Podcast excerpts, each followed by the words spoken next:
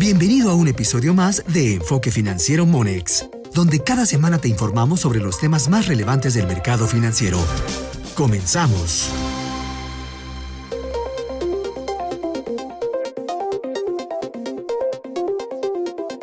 Me da mucho gusto saludar esta mañana a Odín Cano Ramos. Él es miembro de los comités de inversiones de operadora de fondos y asset management en Monex Casa de Bolsa, así como también en el comité de riesgo de crédito de Banco Monex. ¿Cómo estás, Odín? Buenos días, gracias por tomar la llamada.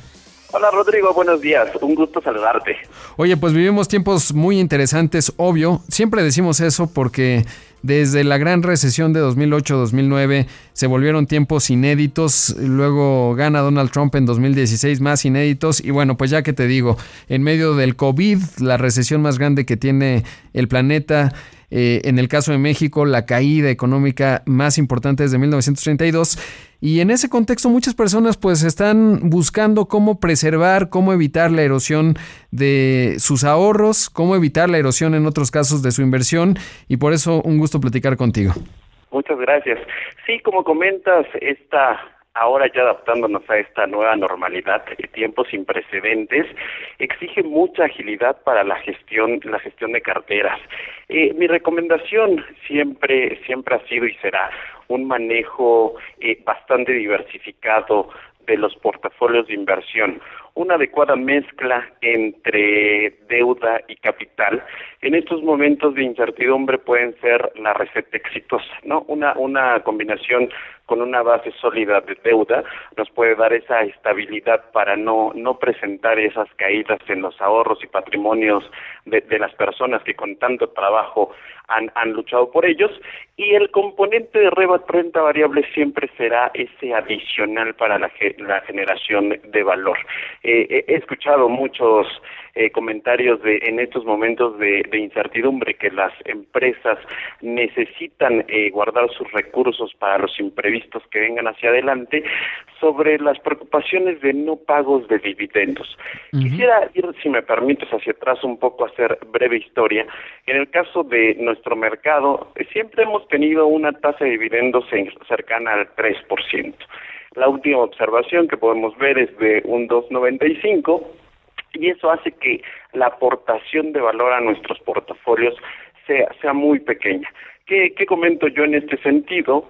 Creo que una adecuada selección de empresas que generen que generen valor hacia adelante con proyectos eh, muy muy bien seleccionados con rendimientos atractivos ROEs interesantes pueden sustituir de alguna manera esta falta de flujo por la inexistencia de, de dividendos. Claro, y es que el nombre del juego desde un punto de vista corporativo es liquidez, ¿no? Las empresas lo que están buscando es preservar la liquidez porque son tiempos en donde no sabemos el tamaño de la recesión. Digo, el FMI está proyectando una contracción de 10.5%, pero conforme va avanzando vamos viendo deterioros en el promedio de lo que se va analizando en México.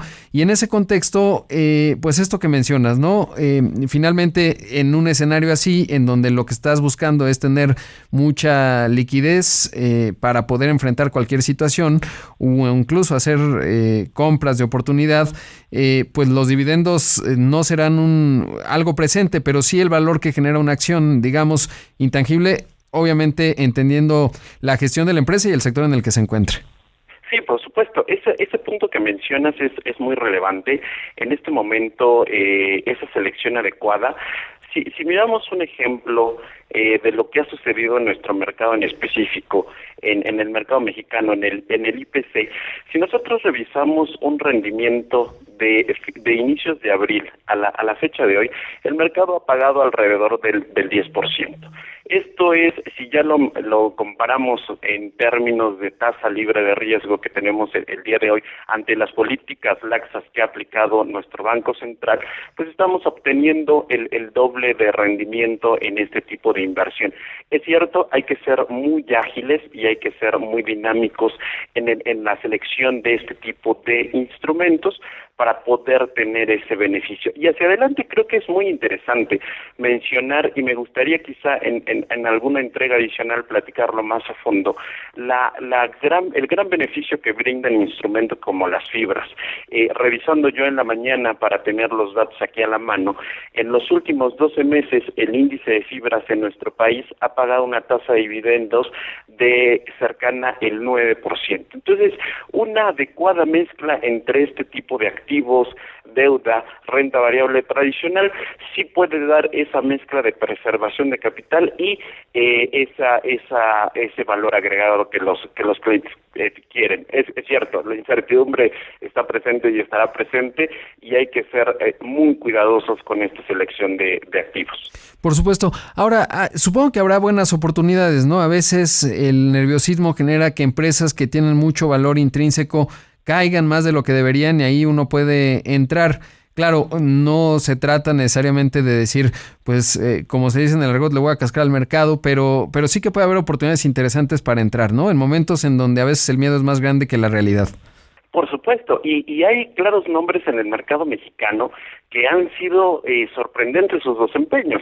Eh, viendo las acciones que más han pagado, llama la atención la Comer, eh, que con esta dinámica de atención a sectores específicos de la población y con esta conjugación de nuevas tecnologías que nos ha hecho usar este aislamiento, han podido capitalizar de forma muy interesante las, los requerimientos de los clientes para agregar valor a los inversionistas.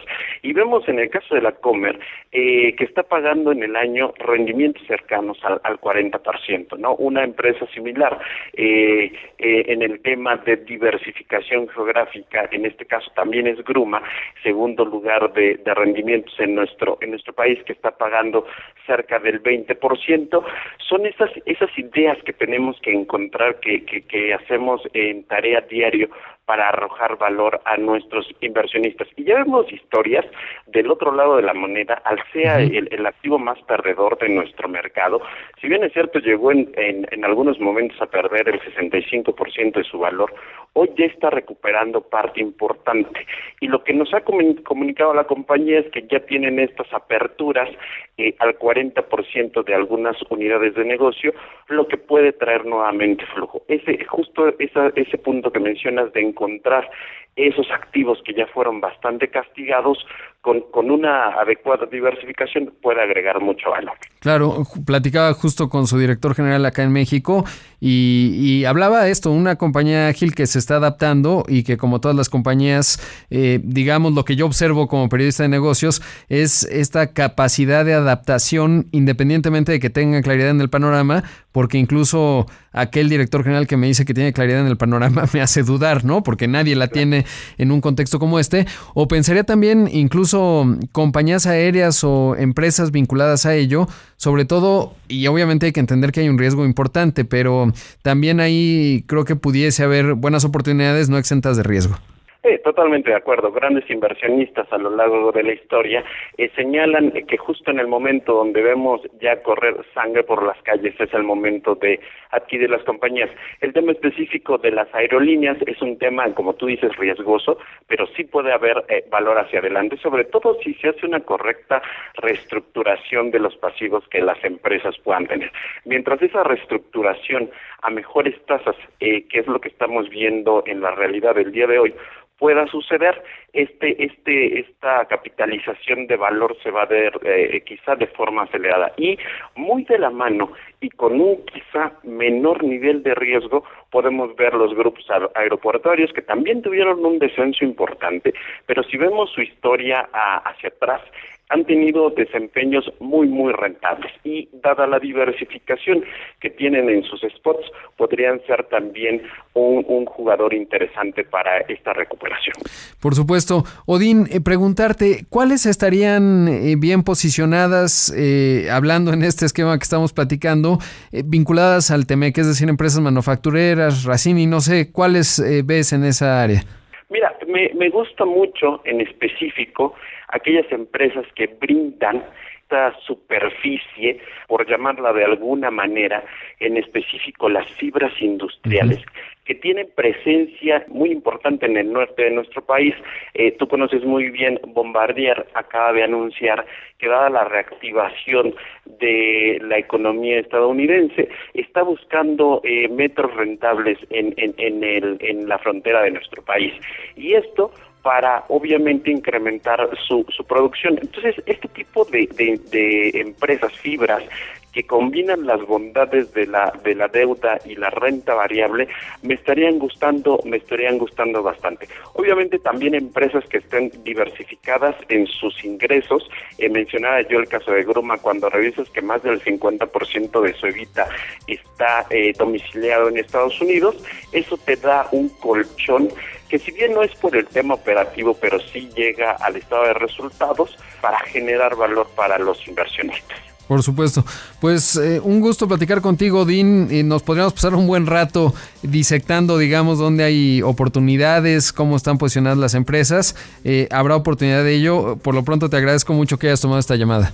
Rodrigo, un gusto platicar contigo y quedo a tus órdenes. Gracias. Ahí escuchamos a Odín Cano. Vamos a hacer un corte. Regresamos con más aquí en Imagen Empresarial. Esta fue una producción de Grupo Financiero Monex. Gracias por escucharnos.